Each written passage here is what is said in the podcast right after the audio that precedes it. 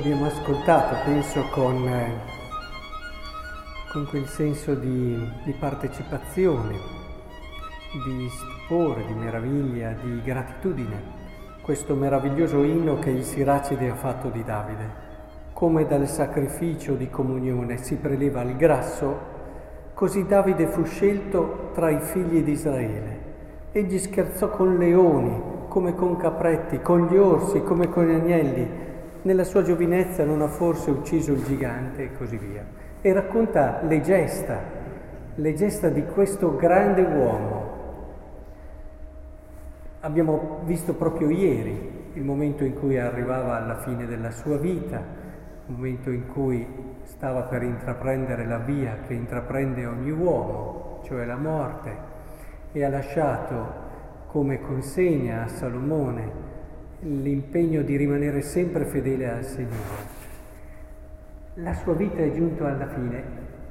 Quale uomo non desidera che la sua vita sia ricordata così, ricordata come una grande vita? È importante che comprendiamo bene questo, perché qui è una chiave importante, cioè Ognuno di noi desidera essere ricordato, ricordato per quello che ha fatto, ricordato per quello che...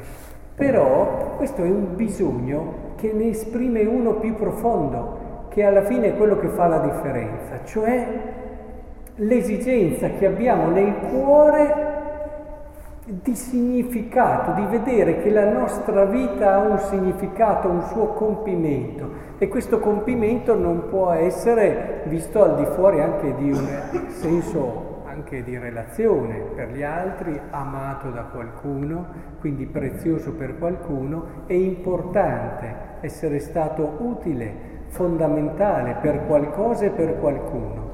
Questo è quel complesso mondo che è l'uomo, però tutti in fondo cerchiamo questo da coloro che magari sembrano così importanti e grandi perché ne parlano le televisioni e i giornali, a quelle persone più umili e semplici. Lì condividiamo tutti quell'umanità che ci fa desiderare che la nostra vita sia compiuta, arrivare alla fine della vita dicendo tutto è compiuto, ho dato un significato a quella piccolo, piccolo perché piccolo, pezzo di tempo, tratto di tempo che mi è stato concesso. Con la mia libertà sono riuscito a disegnare qualcosa di bello. Con le mie scelte sono riuscito a, a lasciare un segno importante. Come dico, questo è il bisogno profondo. Il fatto di essere ricordati, come hanno anche alcuni scrittori sottolineato, esprime da una parte forse il bisogno di rimanere, eh, di rimanere, di continuare oltre la morte, ma soprattutto questo bisogno di essere qualcuno, essere compiuti. Non quindi lasciamoci ingannare, non è perché ne parlano di noi i giornali che siamo compiuti. A volte si può parlare e ci possono ricordare non proprio per questo, abbiamo l'esempio nel Vangelo, Erode lo ricordiamo tutti, ma non lo ricordiamo come persona compiuta, lo ricordiamo come persona che magari riusciva anche a cogliere delle cose buone, infatti apprezzava, in fondo stimava Giovanni ma una persona che non ha coraggio, una persona che dipendeva da quello che era anche la vita e tutto quello che faceva, tanto che non poteva sottrarsi e quindi non poteva assolutamente venir meno alla sua parola. Tutto questo avrebbe comportato umiliazioni che non era disposto a sopportare, ma rischiava anche di portargli via quello che lui ormai si era abituato a vivere nella sua vita comoda.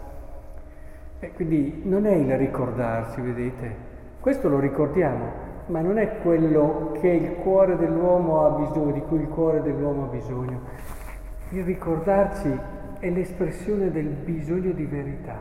E allora pensate a una, a una persona semplice, anzi questa è una garanzia, che non desidera per niente essere vista, in tutto quello che fa, ma ogni giorno cerca la verità di quello che fa. Si chiede perché lo sto facendo, io lo inserisco in un progetto, in una mia visione e faccio questo perché credo che in questo momento questa sia la cosa in assoluto più importante che possa fare, più vera, più assoluta. Ci vuole questo coraggio. Guardate che ci sono degli eroi che nessuno conosce, persone semplici, che hanno dato questo contenuto alla loro esistenza, alla loro vita e ogni giornata l'hanno riempita di significato, l'hanno riempita e hanno avuto il coraggio a volte anche di fermarsi e dire ma cosa sto facendo? Queste cose le sto facendo più perché se non le faccio chissà cosa pensano, se non le dico chissà... È un po' alla Erode, no? Bisogna avere il coraggio di fermarsi un attimo e dire ma quello che sto facendo è davvero la cosa più importante e grande che io quando arriverò come Davide alla fine della mia vita, al compimento, potrò dire sì, ho fatto veramente quanto di più vero e profondo la mia vita mi mettesse davanti. L'ho cercato, perché prima bisogna cercarlo, l'ho accolto altri, da un altro punto di vista perché è una rivelazione che ci viene nel cuore, dobbiamo essere pronti ad accoglierla e soprattutto ho scelto di viverlo. Pensate a Sant'Agata, Sant'Agata si era invaghito di lei, chi poi è diventato il suo carnefice. Bastava che lei dicesse sì, ci sto, ci sto, prendimi con te, sarò la tua donna.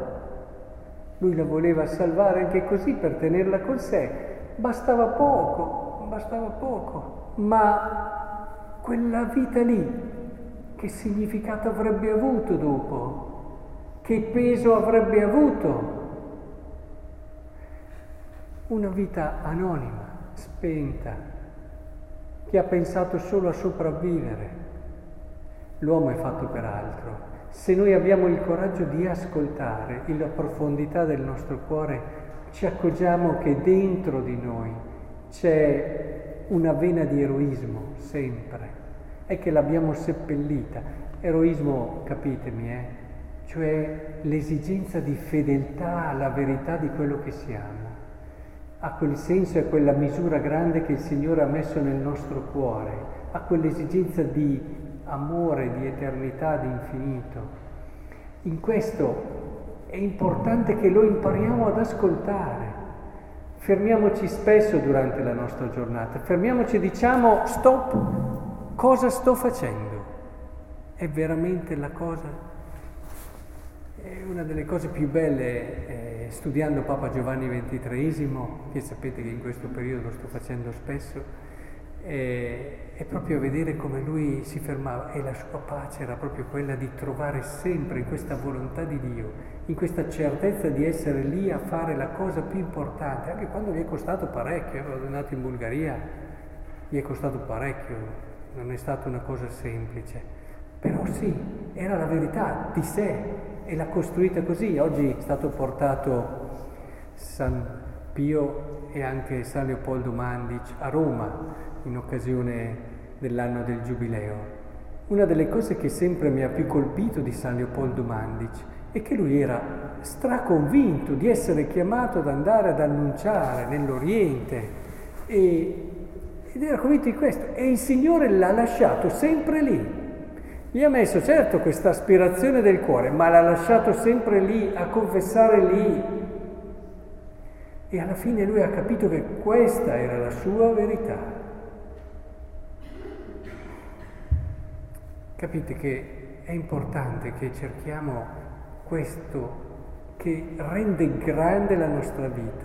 Allora sì che si è ricordati, magari non si è ricordati dai giornali, ma si è ricordati in quel libro meraviglioso che è il libro di Dio. E quando arriveremo in paradiso, allora ci accorgeremo di quante belle storie ci sono state su questa terra che hanno riempito e riempiranno il tempo del paradiso.